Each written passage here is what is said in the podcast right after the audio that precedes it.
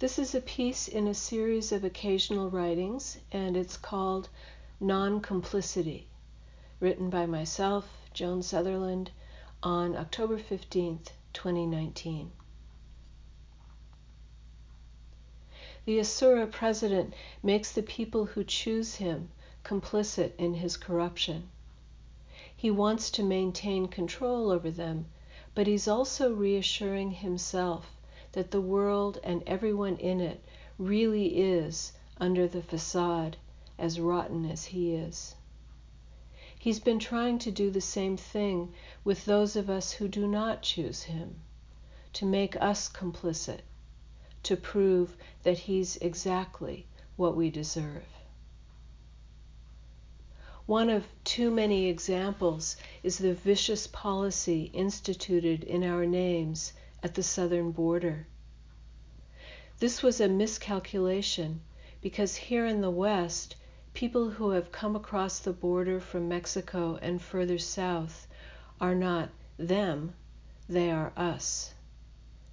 Ourselves, our ancestors, family members, neighbors, friends, and co workers and so the resistance has been swift and sustained from small towns in Texas as well as the big cities of the left coast, an entire region of the country declining to be complicit.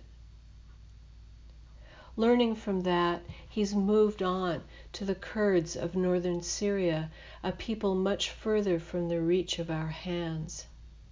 He thinks he can force this new complicity on us because he calculates there's not much the average citizen can do about an ethnic cleansing halfway around the world. Calculates that we'll be too overwhelmed by the sheer volume of his cruelty to be able to keep responding to it. It's too early to tell if these calculations are correct, but right now, here at the beginning of this fresh calamity, we need to deal with what is being done to us because it will make us less able to respond if we don't.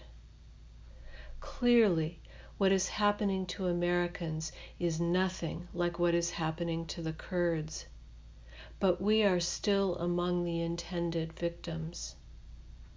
Forcing people to accept an atrocity committed in our name against our will and our conscience is an assault. It creates trauma. Its hoped for outcomes are hopelessness and helplessness, complicity by attrition. A traditional way of talking about non complicity is freeing ourselves from delusion. As a person of a certain age, I often wake up in the early hours, and so I meditate. Outside, the undifferentiated dark becomes an ocean of soft light flowing into the shore. The bell on a nearby buoy rolls in the swells, tolling the day open. With the light will come more news about northern Syria strange to prepare for it, not by buckling armor and girding loins, but by waiting in the dark until the defenses that accreted yesterday have fallen away, until the soft light of the waters runs through me again, flowing against the lapping stain of complicity, salving the bruises of assault until I am permeable again, permeable to what is actually happening on no one else's terms.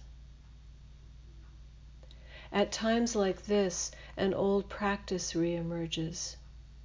I remember back a million years ago to when I was training in the Zendo, shouting No with all my might. No is much quieter now, more rooted, not trying to convince myself of something anymore but a simple fact of the true world. No, not this. Not this delusion, this made up thing. That no is a big love which waits every morning in the vast space just beyond whatever the this is. When love has made my heart big again, it's time to rise into the new day. The true world's terms can be really tough sometimes, but the true world also holds us up. The truth of things might devastate us, but it never manipulates or debases us. It calls to us across anything that tries to make life smaller or meaner, calls us to say no to all that. So that we can say yes again to the true world's big offer. It's early in the discernment of how to respond to the betrayal of the Kurds and a place on the earth with its humans and animals, towns and wildernesses plunge suddenly into chaos. Practices that support non complicity will help us focus on what matters and respond to what is actually happening. With a quiet, rooted commitment to the real, born in the pre dawn hours.